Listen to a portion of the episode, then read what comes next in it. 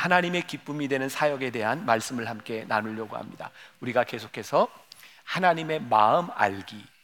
오늘 이 말씀은 제가 지난해에 MMP 사역에 대한 말씀으로 준비했던 원고고요. 오늘 제가 저뿐만 아니라 여러분들이 말씀을 들으면서 조금 불편할 수도 있겠다. 그런데 하나님께서 저에게 주시는 마음은 우리가 오늘 이 불편한 마음을 안고 돌아가면 좋겠다. 오늘 저는 말씀 가운데 여러분들에게 어떤 답을 드릴 수 없을 것 같아요.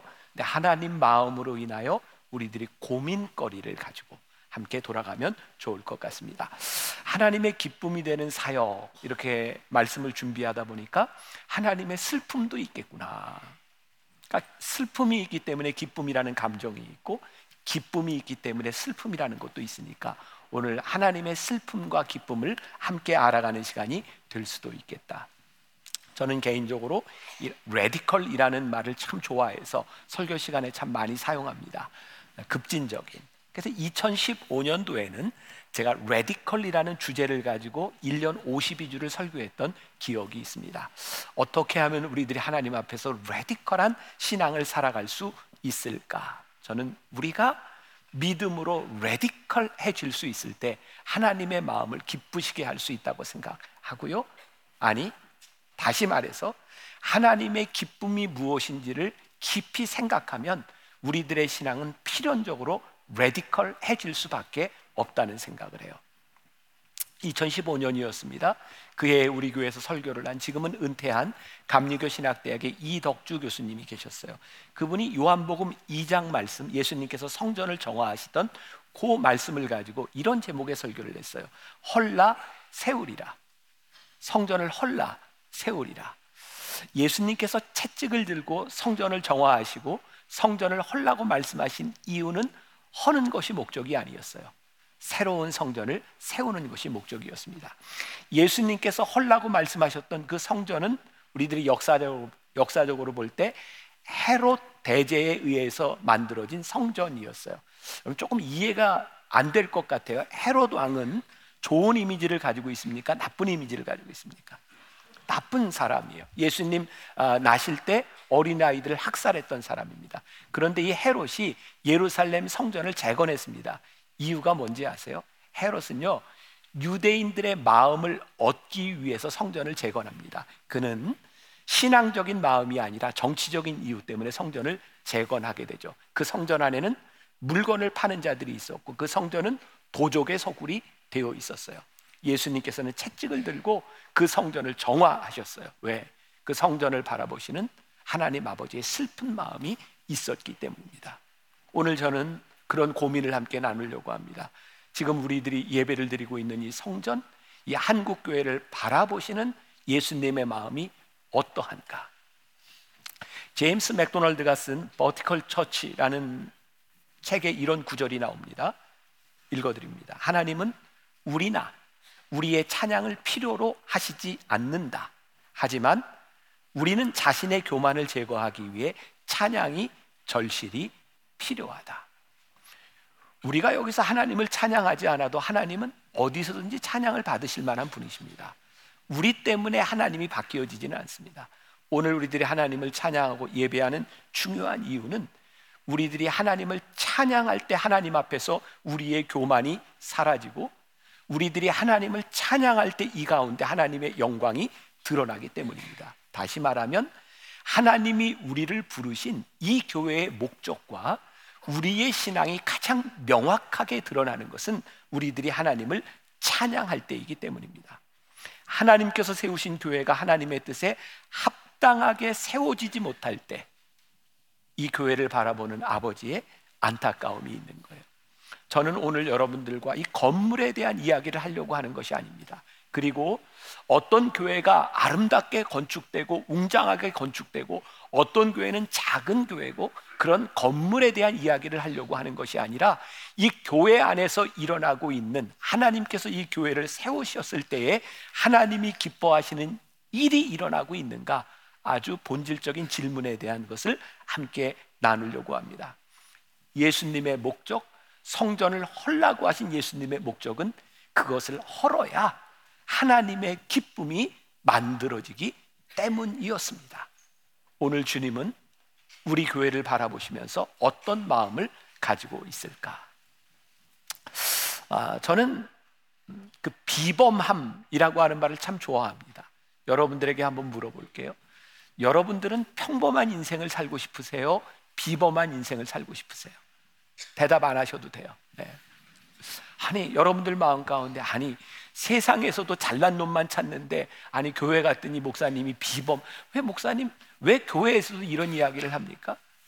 제가 지금 여러분들과 이야기하는 평범과 비범은 세상의 기준을 이야기하는 것이 아니에요. 우리의 삶이요 세상 사람들의 기준에 맞춰 살아가잖아요. 우리는 진짜 평범한 인생을 삽니다. 그런데 우리를 향한 하나님의 기대와 하나님의 목적이 분명하게 살아있을 때 우리의 인생은 비범해집니다. 제가 여기에서 얘기하는 비범함이란 하나님의 계획과 하나님의 목적에 맞는 인생을 살아가느냐에 대한 부분이에요. 제가 지난 주간 아침에 어떤 분과 함께 식사를 하는데 그분이 저에게 사역에 대한 이야기를 하는 거예요. 목사님 지금 이런 거 해야 되지 않습니까? 근데 제 그, 제가 그 이야기를 듣는데 오랜만에 제 가슴이 뛰었어요. 그리고 새벽에 이 말씀을 묵상하며 준비하다가 제가 한 문장을 이렇게 써놨어요. 하나님의 마음으로 인해 제 가슴이 뛰게 하여 주옵소서. 언제부터인가 저에게 이렇게 타올랐던 제 가슴을 뛰게 했던 일들이 너무 무감각해지지 않았는가. 그런데 다시 하나님이 제 가슴을 뛰게 하셨어요. 그리고 오늘 예배를 드리는 여러분들에게 동일하게 이런 말씀을 드리고 싶어요. 여러분, 하나님의 마음으로 인해 여러분들의 가슴이 뛰었으면 좋겠습니다. 언제부터인가 하나님을 믿는 우리들에게 이 뛰는 가슴이 없어지고 언제부터인가 하나님의 기쁨이 우리들의 사역과 우리들의 삶에서 관계 없어진 그런 삶을 살아가고 있는 것은 아닌지. 교회의 사명과 사역은 우리의 욕심, 우리의 생각을 끊임없이 내려놓고 하나님의 기쁨이 무엇인지를 생각할 때 우리들에게 나타나는 것입니다.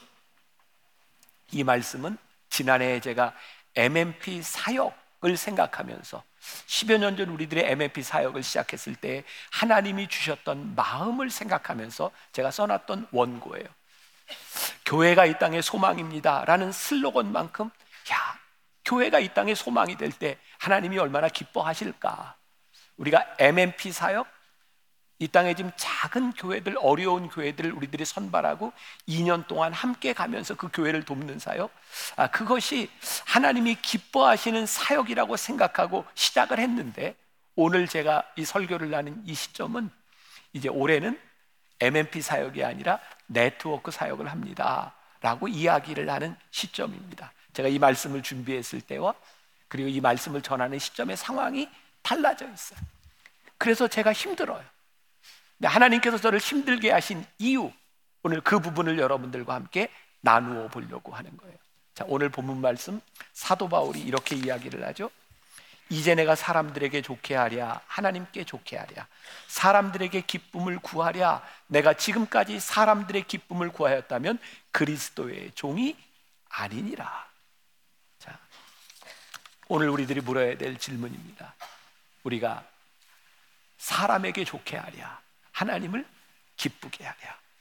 오늘 제가 설교를 하면서 오늘 만나 교회에서 함께 드리는 여러분들과 함께 이 말씀을 나누면서 여러분 오늘 우리가 드리는 이 예배와 우리의 믿음의 고백이 사람에게 좋기 위한 것입니까? 하나님을 기쁘게 하기 위한 것입니까? 아주 이 본질적인 레디컬한 물음을 우리들이 물어야 되겠다는 거예요. 자, 오늘 이 본문 말씀이 나오기 전 왜 사도 바울이 이런 이야기를 하고 있는가? 갈라디아서 1장 6절과 7절 말씀. 같이 봅니다. 시작. 그리스도의 은혜로 너희를 부르신 이를 이같이 속히 떠나 다른 복음을 따르는 것을 내가 이상하게 여기노라. 다른 복음은 없나니 다만 어떤 사람들이 너희를 교란하여 그리스도의 복음을 변하게 하려 함이라. 바로 요 말씀과 이어서 내가 사람에게 좋게 하랴, 하나님을 기쁘게 하랴 이런 질문을 하고 있는 거예요.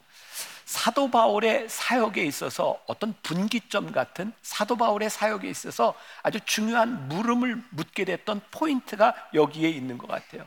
내가 복음을 전하고 교회를 개척했는데 사람들이 교회를 다니고 있지 않은 것이 아니라 그들이 여전히 신앙생활을 하고 있는데 그 복음이 변질돼 버렸다는 거예요. 복음이 이상하게 변해 버렸다는 거예요. 우리를 교란하는 복음, 변질된 복음이 무엇인가? 저는 이렇게 생각을 해요.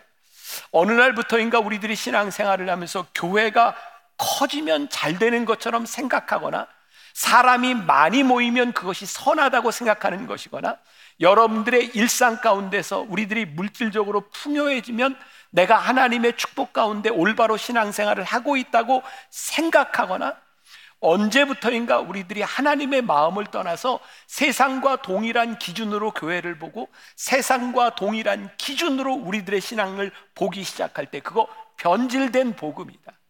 여전히 교회 나오고 여전히 신앙생활을 하고 있지만 변해버린 우리들의 신앙의 모습들. 그래서 사도 바울이 근본적인 물음을 던지는 거예요. 내가 사람들에게 좋게 하랴, 하나님께 좋게 하랴. 오늘 우리들이 사람을 좋게 하는 일로 살아가고 있는가? 하나님을 기쁘시게 하는 일로 살아가고 있는가? 올해 이제 은퇴하신 유기성 목사님 선한 목자교회 가까이 계시죠. 그분이 썼던 책 중에 우리 서로 사랑하자에 보면 로빈 마이어스가 지은 언더그라운드 교회라는 책 이야기가 나옵니다. 거기에 나오는 예화예요. 어떤 젊은 목사님이 어, 미국의 어떤 큰 교회에 어, 초청을 받아 청빙을 받아 가게 되었습니다. 그 목사님이 갈 때 이런 얘기를 듣습니다. 교인들이 만장일치로 목사님을 초청했습니다. 그런데 가사 보니까 만장일치가 아니라 표가 243대 2로 두 사람이 반대를 했다는 거예요. 어, 이 목사님이 그 얘기를 듣는 순간 마음이 편하지 않았습니다. 그래서 반대한 두 명이 누굴까? 그리고 이렇게 찾다 보니까 보이더라는 거예요. 두 사람이. 그래서 그때부터 이 목사님이 어떤 노력을 했냐면 나를 반대한 저 두 사람을 내 편으로 만들어야 되겠다. 그리고 열심히 노력을 했고 그 두 사람이 목사님을 찬성하는 편이 되었답니다. 그리고 또 얼마를 지난 다음에 재신임 투표를 하게 되었는데 투표 결과가 똑같이 243대 2가 나온 거예요. 근데 문제는 이 두 사람만 목사님을 찬성하고 243명이 목사님을 반대하게 되었고 이 목사님이 그 교회에서 쫓겨나게 되었다. 너무 좀 비현실적인 이야기처럼 들리죠. 만들어낸 이야기인지 진짜 이야기인지 모르겠어요. 근데 저는 이런 생각을 합니다. 우리들이 사람들에게 좋게 보이려고 사람들의 마음에 들려고 하는 일들이 얼마나 가능한 일일까? 과연 제가 목회를 하는데 여러분들 마음에 다 들게 하기 위하여 목회를 한다고 하는 것이 가능한 일일까? 저는 절대로 그런 일은 존재하지 않는다고 생각하거든요. 제가 이분들에게 좋게 하면 누군가에게는 불편할 수 있고 결국 우리들이 하나님을 믿고 이 교회 공동체 안에서 사역을 한다는 것이 사람의 마음에 들게 위한 것이 아니라 우리들이 하나님이 기뻐하시는 일인가를 생각하지 않는다면 우리는 늘상 욕구 불만, 늘 불만족스러운 일로 가득 찰 수밖에 없는 일이죠. 올해부터 우리 교회는 MMP 사역이라고 하는 그 이름을 네트워크 사역이라는 이름으로 전환합니다. 몇 가지 이유가 있어요. 지난해 저는 MMP 사역에 대한 이 말씀 원고를 준비해 놓고 MMP 사역에 대한 설교를 해야 되겠다 했는데 지난 연말부터 어떤 소리들이 들리기 시작했냐면 저희가 MMP 사역을 12년을 했습니다. 2년 단위로 6기까지 뽑았어요. 어떤 일들을 했는지 아세요? 매주 교인들이 이렇게 동산 또 나무 단위로 어, 그 교회들을 찾아가서 같이 예배드리고 사역을 돕고 근데 교인들이 너무 힘들다는 거예요. 목사님 좋은 뜻으로 시작했지만 어, 그 작은 교회 가서 우리들이 예배 드리는 어떤 때는 기쁨이 있기도 하지만 어떤 교회에 가면 예배를 드리는 게 너무 힘들어요. 그리고 특히 우리 새 가족들 중에 아니 몇 년을 찾고 찾고 헤매다가 만나교회 와서 등록했더니 자꾸 인앤아웃하고 가라고 하는데 우리 너무 힘들어요. 그런 얘기들이 자꾸 들려요. 그리고 그 교회에 가서 예배를 드릴 때 우리 리더들, 코치들은 음식도 준비해 가고 매주 그런 일들을 하는데 너무 버겁고 우리 교인들이 너무 지치는 것 같아요. 제가 그 얘기를 듣고 아, 그러면 우리들이 교인들이 예배를 드릴 때 조금 기쁘게 또 이렇게 예배를 드릴 수 있도록 가능하면 만나교회 출신 목사님들이 목회를 하고 있는 네트워크 교회에 간다면 조금 더 예배가 더 교인들에게 좀 기쁨이 있을 수 있지 않겠습니까? 그래서 네트워크 사역으로 올해부터는 전화를 하는 거예요. 저는 하나님 앞에서 우리가 네트워크 사역을 하는 우리 네트워크 교회를 돕는 일을 하는 것이 잘못됐다고 생각하지 않습니다. 아니 우리들이 해야 되는 일이고 할 수 있는 일이라고 생각합니다. 그런데 우리가 MMP 사역을 접은 것이 과연 우리들에게 어떤 마음이었을까? 그게 저를 불편하게 하는 거예요. 제가 목회에 대한 결정을 하면서 우리 교인들을 편하게 하기 위해서 이 일을 결정한 것인지 하나님을 기쁘시게 하는 일을 생각하면서 이 일을 결정한 일인지 제가 코로나를 지나면서 제가 참 잘했다고 생각한 게 있었어요. 제가 조금 자랑을 해도 되죠? 네, 익숙하잖아요. 여러분들이 익숙하잖아요. 네. 뭘 잘했다고 생각했냐면 늘 제 마음 가운데 아, 우리가 뭐 많이 돌리지는 않지만 코로나 전에 버스를 이렇게 돌렸어요. 버스를 돌린 이유는 어, 주차할 때도 없고 하니까 버스를 돌리는 게 훨씬 더 유익하겠다. 또 차가 없는 분들 아, 예배 드리는데 도움이 되겠다. 근데 제 마음 속에 갈등이 있었던 것은 우리는 그런 의도로 버스를 돌리지만 혹시 우리가 상가 교회나 작은 교회 앞에 만나 교회가 붙은 그런 버스가 있을 때 그분들의 마음이 얼마나 상할까. 근데 그거를 고만두지를 못했었어요. 근데 코로나로 딱 이게 예배 비대면 예배를 드리게 되면서 요 기회에 우리들이 모든 버스를 전면적으로 돌리지 않습니다. 그러면서 제가 마음이 참 좋았어요. 그래, 우리가 이제 이거 안 해도 되는구나. 근데 어느 날 갑자기 제 마음속에 제 눈에 띄기 시작한 건 참 잘한 일이라고 생각했는데 버스가 없이 수십 년 예배를 드리는 이곳에 올 수 없는 분들에 대한 마음은 제가 헤아리지 못했구나. 답이 없어요. 무엇이 옳은 건지 모르겠어요. 저에게 고민이 생기는 거예요. 하나님, 뭐가 하나님 기뻐하시는 일인가요? 우리가 옳다고 생각하는 많은 결정들 가운데 그것이 옳음인가? 어느 것이 하나님이 기뻐하시는 일인가? 이 결정들이 쉽지 않은 거예요. 목회가 힘들어요. 내가 어떤 일을 결정해도 모든 사람의 마음을 기쁘게 할 수 없는 거예요. 자, 다시 말씀드려요. 오늘 이 설교는 제가 어제 설교를 하고 났더니 제 아내가 저에게 이렇게 얘기를 하더라고요. 좀 정리를 해서 설교를 해주면 좋겠는데 왜 그렇게 교인들을 힘들게 넋두리 하듯이 왜 그렇게 설교를 하냐고. 그래서 오늘 새벽에 일찍 일어났어요. 정리를 해서 내가 설교를 해야 되겠다. 그리고 정리를 하려고 하는데 정리가 안 되는 거예요. 그리고 아직 제가 잘 모르겠는 거예요. 그래서 그냥 제 고민을 여러분들과 나누는데 하나님, 저와 우리 교인들, 우리 신앙생활 하면서 하나님 아, 마음 알고자 하는 이 고민이 끊이지 않는 교회와 우리 교인들이 되었으면 좋겠습니다. 하나님, 우리가 어떻게 정답을 알겠습니까? 그러나 우리들이 이 고민을 가지고 살아간다면 적어도 빗나가지는 않을 수 있지 않겠습니까? 그래서 다시 말씀드려요. 정답이 없다. 예, 그리고 오늘 예, 여러분들 예배를 마치고 나갈 때는 말씀을 마치고 나갈 때는 고민을 안고 나가면 됩니다. 자, 교회를 향한 하나님 아버지의 아픈 마음을 우리들이 한번 생각하고 우리들이 미래를 좀 이렇게 준비하고 고민했으면 좋겠다. 아버지의 마음이 부모의 마음이 제일 아플 때는 언제일까 생각해 보니까 내 자식이 제 구실을 못할 때예요. 하나님의 마음이 제일 아플 때가 언제일까 생각해 보니까 제 구실을 하지 못하는 교회와 교인들을 볼 때일 것 같아요. 몇 년 전입니다. 조선일보에 났던 기사예요. 투잡 목사. 서울 송파구의 A 목사 50대 중반의 그는 한 달간 목회자로 일해도 사례비 보수가 없다. 월요일부터 금요일은 식당 보조로 출근해 오후 10시까지 12시간 일한다. 다만 수요일은 일찍 오후 8시에 퇴근한다. 수요 저녁 예배를 위해서다. 금요 예배는 부인이 인도한다. 대신 주말엔 열심히 예배와 교회 사역에 집중한다. 월급은 없다. 일반 신문에서 이런 기사를 냈어요.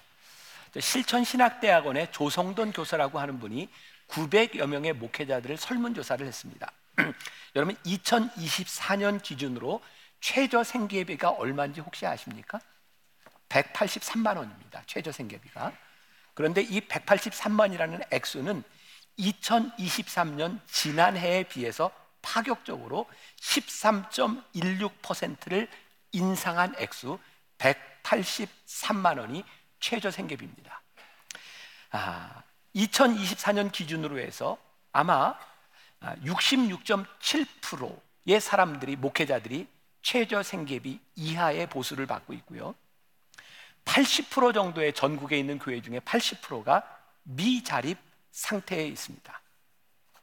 중요한 이유 가운데 하나는 지금 교회가 너무 많습니다. 교인의 숫자보다 그 이야기는 목회자들이 너무 많습니다. 그런데 우리는 그 어려운 교회와 목회자들을 향해서 아, 너무 많으니 문 닫으세요. 이렇게 용기 있게 말할 사람도 없고 어려운 목회자들에게 다른 일을 좀 찾으시면 어떻습니까? 이렇게 용기 있게 말할 사람도 없습니다. 지금 이게 우리가 안고 있는 굉장히 힘든 한국 교회 현상이기도 합니다. 왜 이런 일들이 일어나게 되었을까요? 70년대, 80년대, 90년대 한국 교회는 굉장히 놀라운 성장을 경험했습니다. 그 시대에 아마 90년대, 2000년대까지도 모든 여자들은 당연히 시집을 가야 된다고 생각했던 세대였던 거예요. 지금하고는 많이 다릅니다. 그래서 참 흥미롭죠. 이화 여자 대학에서는 그런 그 설문을 했었다 그래요. 진짜 설문이에요. 아, 아마 7, 80년대로 기억을 하는데 그 당시에 이화 여자 대학생들이 생각하는 남편감 했을 때 목회자는 이발사 다음이었습니다. 인기가 없었다는 거죠. 90년대 이후에 이화 여자 대학생을 중심으로 다시 아, 배우자감 아, 순위를 조사했더니 3위로 목회자가 나왔습니다. 실제 목회자들 3호 중에 많은 분들이 이화 여자 대학 출신들이 꽤 많습니다.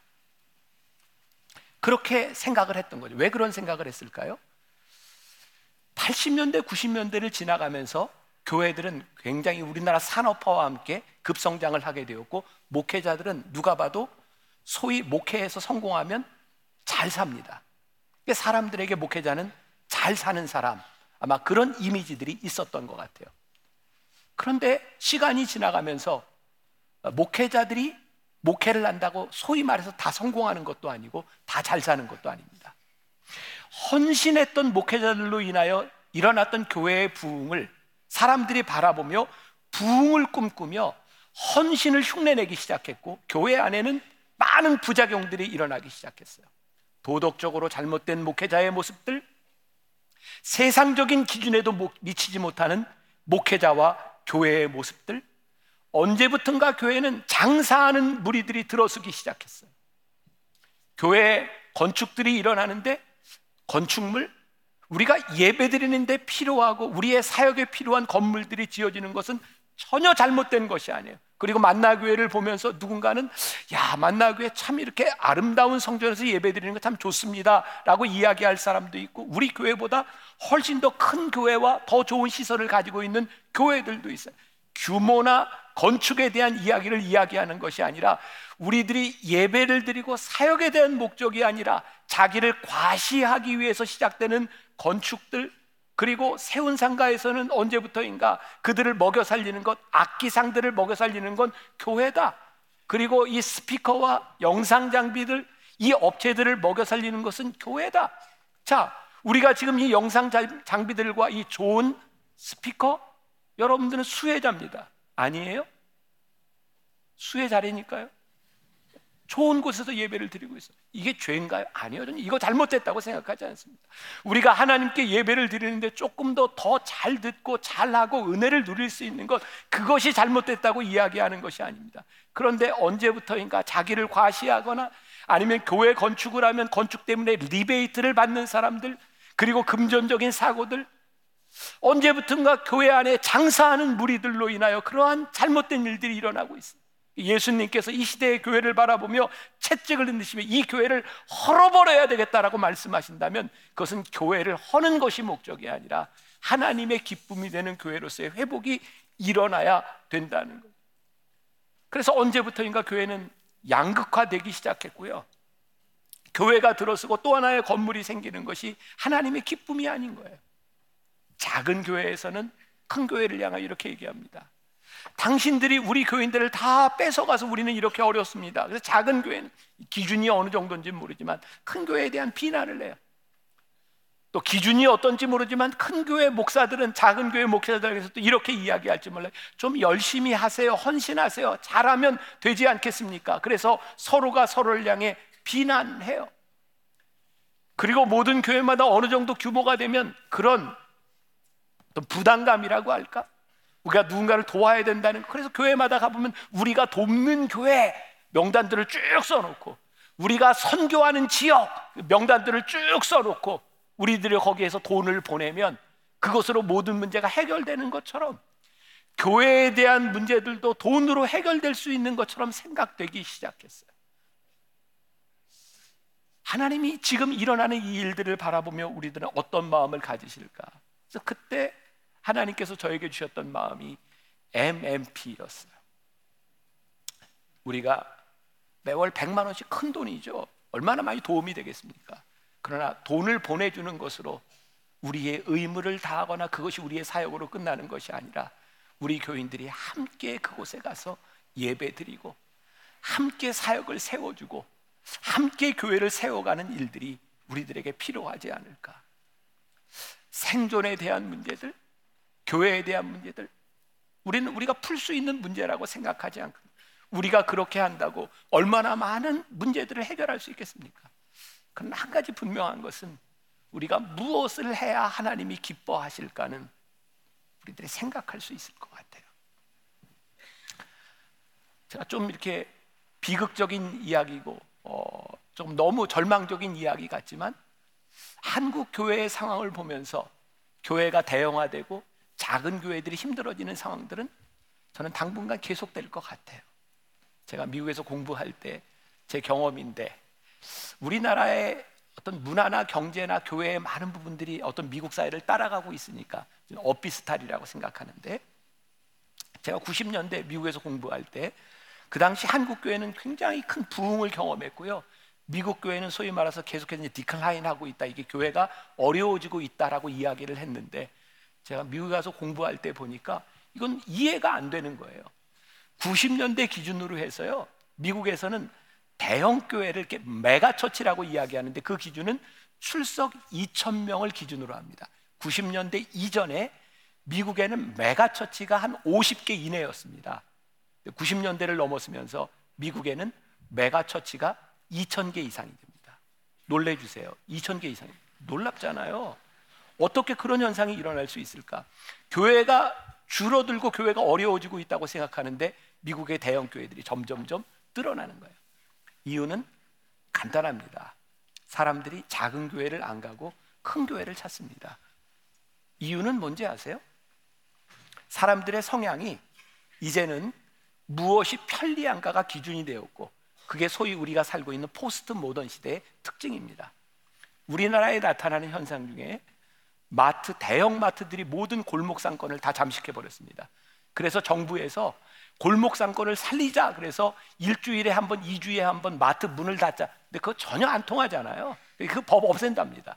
저는 그때 이미 이야기해서 저런 스투핏 바보 같은 짓을 정부가 하고 있다. 이것은 법으로 될 문제가 아니라 이 시대를 살아가는 사람들의 성향에 대한 문제다. 사람들이 큰 교회를 찾고 여러분들이 여기 만나기 위해서 예배드리는 분들 가운데도 많은 분들이 이곳이 편리해서 온 분들이 있습니다. 다는 아니에요. 왜 이곳에 오면 교회 학교 문제부터 모든 교육과 작년의 교육 모든 문제까지 다 해결됩니다. 이런 현상들이 별로 바뀌지 않을 겁니다. 여러분들 지금 만나교회가 분당에 있는 거 아시죠? 네, 분당. 요즘 이 분당을 가리켜서 교계에서 뭐라고 얘기하는지 아세요? 새로운 교계에 바이블 벨트가 생겼다. 그게 분당입니다. 별로 놀라지도 않으세요. 이게 지금 바이블 벨트. 이 분당 이 한 구 안에 이렇게 큰 대형 교회들이 많은 게 이거 우리나라에 없는 현상입니다. 분당 성남 지역의 대형 교회들이 쫙 포진을 하고 있고요. 그리고 이름을 댈 만한 목사들이 이 분당에 쫙 있습니다.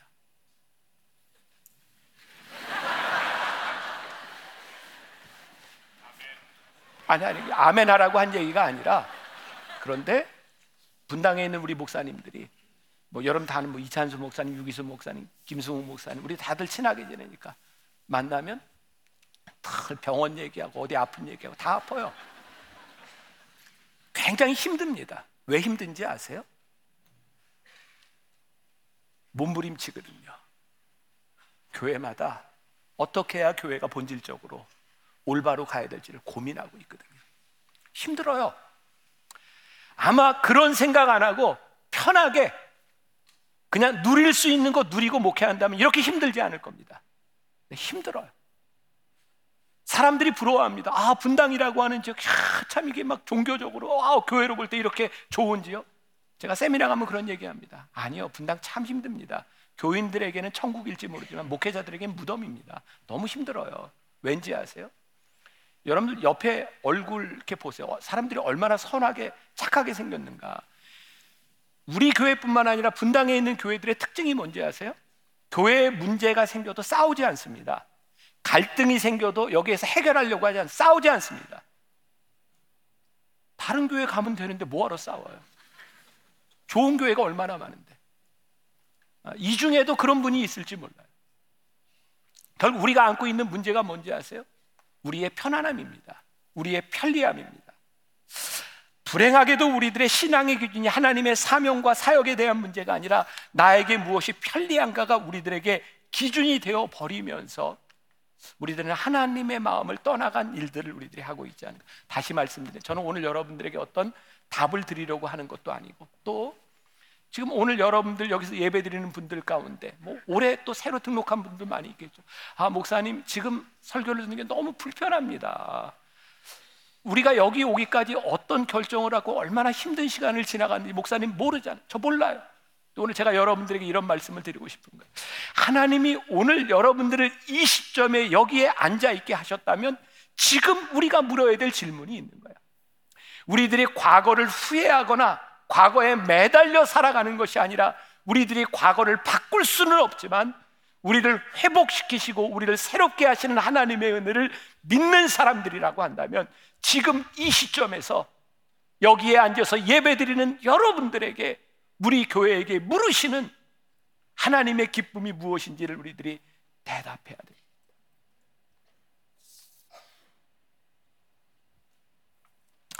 여러분들에게 이야기를 하나 하고 말씀을 마치려고 합니다. 컴패션의 서정인 목사가 쓴 고맙다라는 책에 아버지의 마음이라는 부분이 있는데 이런 이야기예요. 2005년 초 어느 병원에 코디네이터로부터 전화가 걸려옵니다. 골수 이식을 하겠냐고. 이 목사님이 그 헌혈을 할 때 그 골수 이식 약속을 하고 잊고 있었는데 이 목사님 골수에 맞는 아이가 나타났다고. 그래서 그 아이 골수 이식을 하는데 골수 이식을 하려면 아, 이 척추 밑으로 이렇게 골수를 모으고 난 다음에 그리고 전신 마취를 하고 골반에 구멍을 뚫어서 골수를 채취합니다.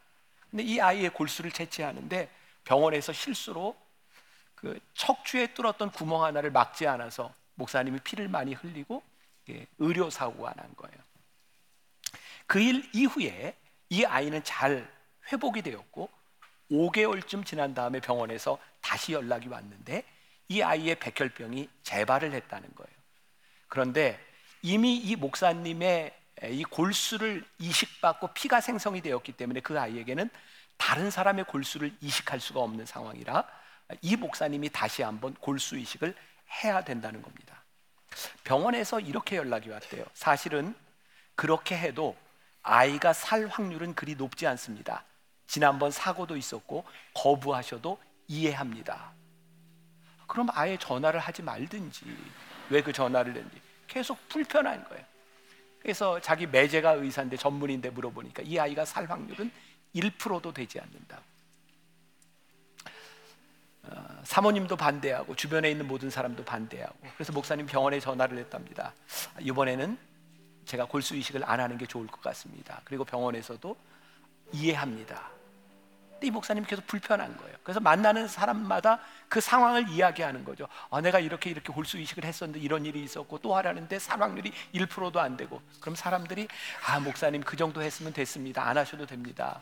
이 목사님은 자꾸 그런 어, 말을 듣고 확신을 받기 위해서 이렇게 이야기하는데 한 번은 에콰도르로 비전 트립을 갔는데 거기 한 장로님을 만나게 되었고 또 그 이야기를 했답니다. 그리고 그 장로님으로부터 기대했던 대답은 아유 목사님 그 정도 하셨으면 충분하네요. 라는 대답이었는데 이 장로님이 이런 대답을 하더라는 게 목사님 한 번 더 해드리세요. 그 말을 듣고 목사님이 가슴이 철렁했답니다. 장로님 제가 해야 되나요?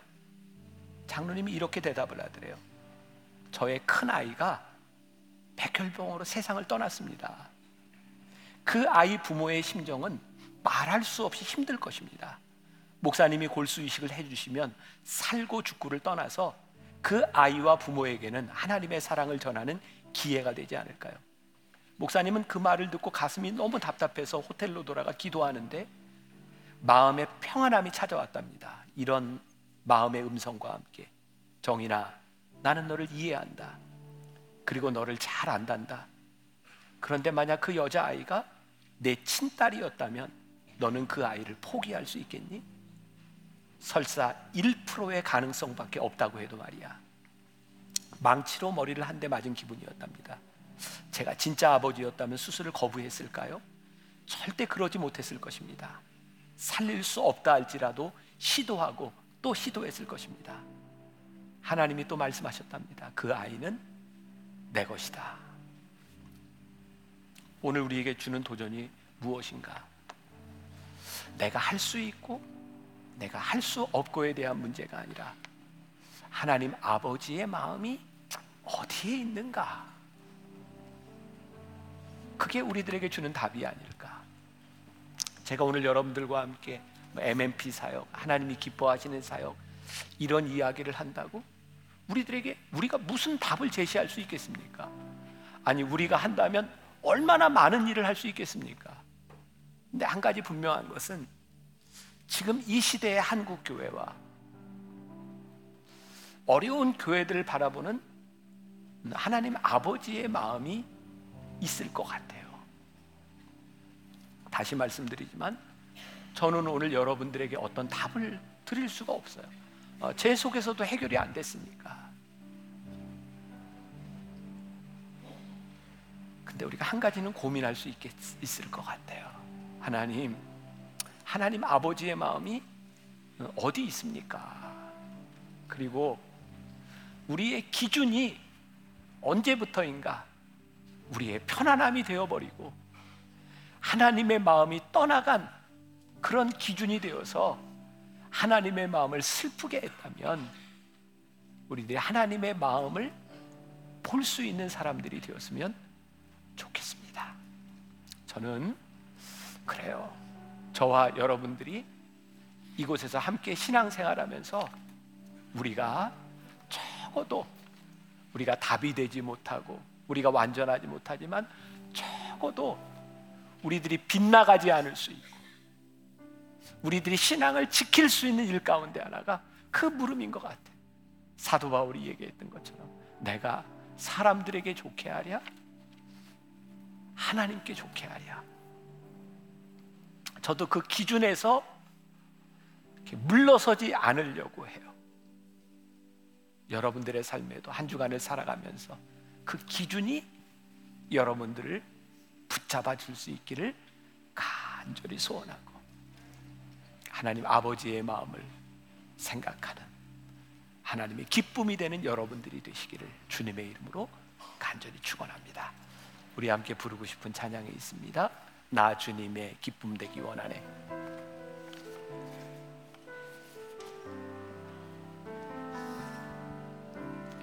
나 주님의 기쁨 되기 원하네 내 마음을 새롭게 하소서 새 부대가 되게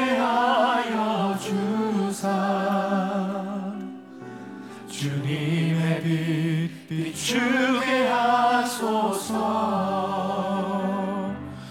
내가 원하는 한 가지 주님의 기쁨이 되는 것